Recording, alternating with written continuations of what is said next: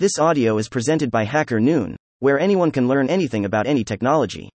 The Year of the Crypto, by Sheharyar Khan. Crypto Bros, rejoice. 2024 might as well be renamed the Year of the Crypto now that the U.S. Securities and Exchange Commission has opened the floodgates into crypto investment with the approval of a spot Bitcoin exchange traded fund, causing the world's most popular cryptocurrency to hit the highest it has ever been since April 2022. And it is not even the end of January, the approval of the ETF, which had been a hot topic for years and had recently picked up steam after the likes of BlackRock and Grayscale had knocked again on the US SEC's door seeking its nod, is now being described as a watershed moment for Bitcoin and cryptocurrencies as a whole. But the writing was on the wall though. In fact, a recent poll conducted by betting platform Polymarket showed the odds in favor of a Bitcoin ETF being approved by the US Securities and Exchange Commission by the 15th. According to a Coindesk report, an overwhelming 85% of market participants believed the ETF could be approved later this month. Meanwhile, the good folks at Bloomberg, yes, Bloomberg, had pegged the chances at over 90%. At Hacker Noon, however, readers were a lot more pessimistic as only 46% thought such a thing would be possible while another 31% thought it might happen, just not this month. N Hacker Noon CEO David Smooke was one of the believers' believers, unlike some Hacker Noon editors. And now that the ETF is approved, it does raise some questions about exactly how valuable bitcoins and or cryptocurrencies actually are. Most will tell you that the magical $100,000 number is now in sight, and while that may or may not happen, there are the likes of data provider CryptoQuant which had previously warned that the ETF approval would trigger a sell-off. As of publication, it doesn't look like Bitcoin has actually gone past the $50,000 mark, but that's no reason for the hodlers and diamond hands to worry as optimism surrounding cryptocurrencies persists, with more and more people pointing at a flurry of events to drive home the fact that maybe, just maybe, cryptocurrencies will finally live up to their promise, whatever they might be. And so, it just might be 2024, the year of the crypto. Tip hand waving you're reading HackerNoon's Tech Company News Brief, a weekly collection of OFTECH goodness that combines HackerNoon's proprietary data with Internet TRENDSTO determine which companies are rising and falling in the public consciousness. Subscribe here to receive the complete newsletter in your inbox every Tuesday. Microsoft, OpenAI hit with copyright lawsuits. A what edition of HackerNoon's Tech Company News Brief be complete without a mention of artificial intelligence? I mean, if it's not crypto, it's definitely AI. Well, it looks like Microsoft and OpenAI are getting into trouble for profiteering off of other people's work by building AI products using content available on the internet. The big one, in case you missed it, was this lawsuit the New York Times filed against Microsoft and OpenAI for allegedly copying and using millions of its works to build generative artificial intelligence tools that rely on so called large language models. But funnily, while the NYT is taking the lawsuit route now, it had been in negotiations with OpenAI on licensing its content. For one reason or the other, maybe it was the money. Negotiations fell through, and the NYT decided to file a lawsuit.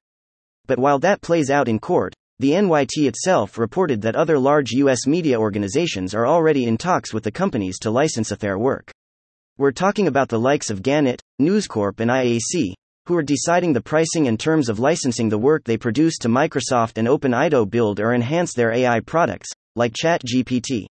In fact, a new report now says CNN, Fox, and Time are also discussing terms with the ChatGPT creator. If news organizations licensing their content alarms you, it's important to note that the Associated Press already sells its content to OpenAI and so does Germany's Axel Springer, but that doesn't mean Sam Altman just wants to keep everyone that comes knocking to his offices. In fact, only recently the OpenAI CEO tried to make a case for continuing to use copyrighted work to train AI, be arguing it fell under fair use. That is essentially the same argument that Mark Zuckerberg's Meta plans to make if any of Facebook or Instagram's users try to sue the company for using their posts to develop the company's own AI.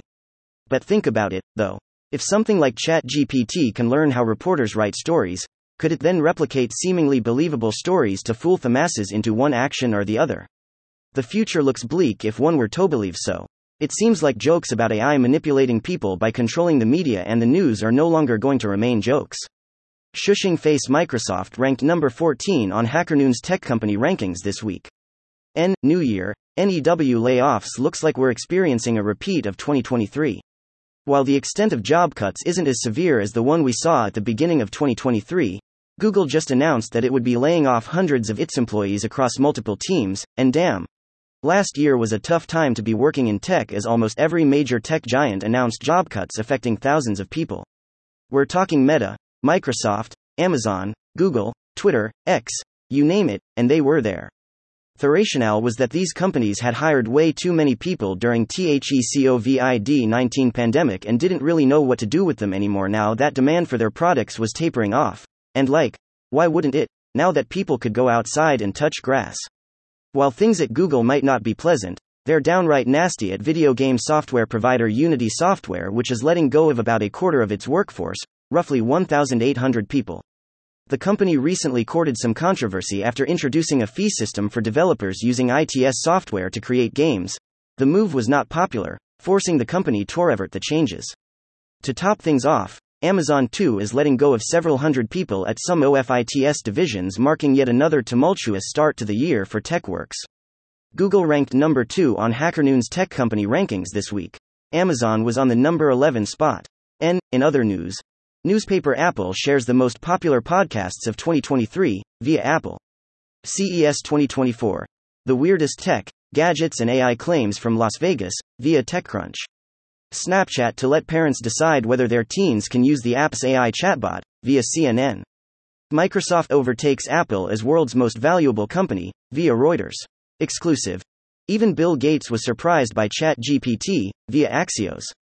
And that's a wrap. Don't forget to share this newsletter with your family and friends. See y'all next week. Peace. Peace symbol. Sheharyar Khan, editor, Business Tech at Hacker Noon. Thank you for listening to this Hacker Noon story, read by Artificial Intelligence. Visit hackernoon.com to read, write, learn, and publish.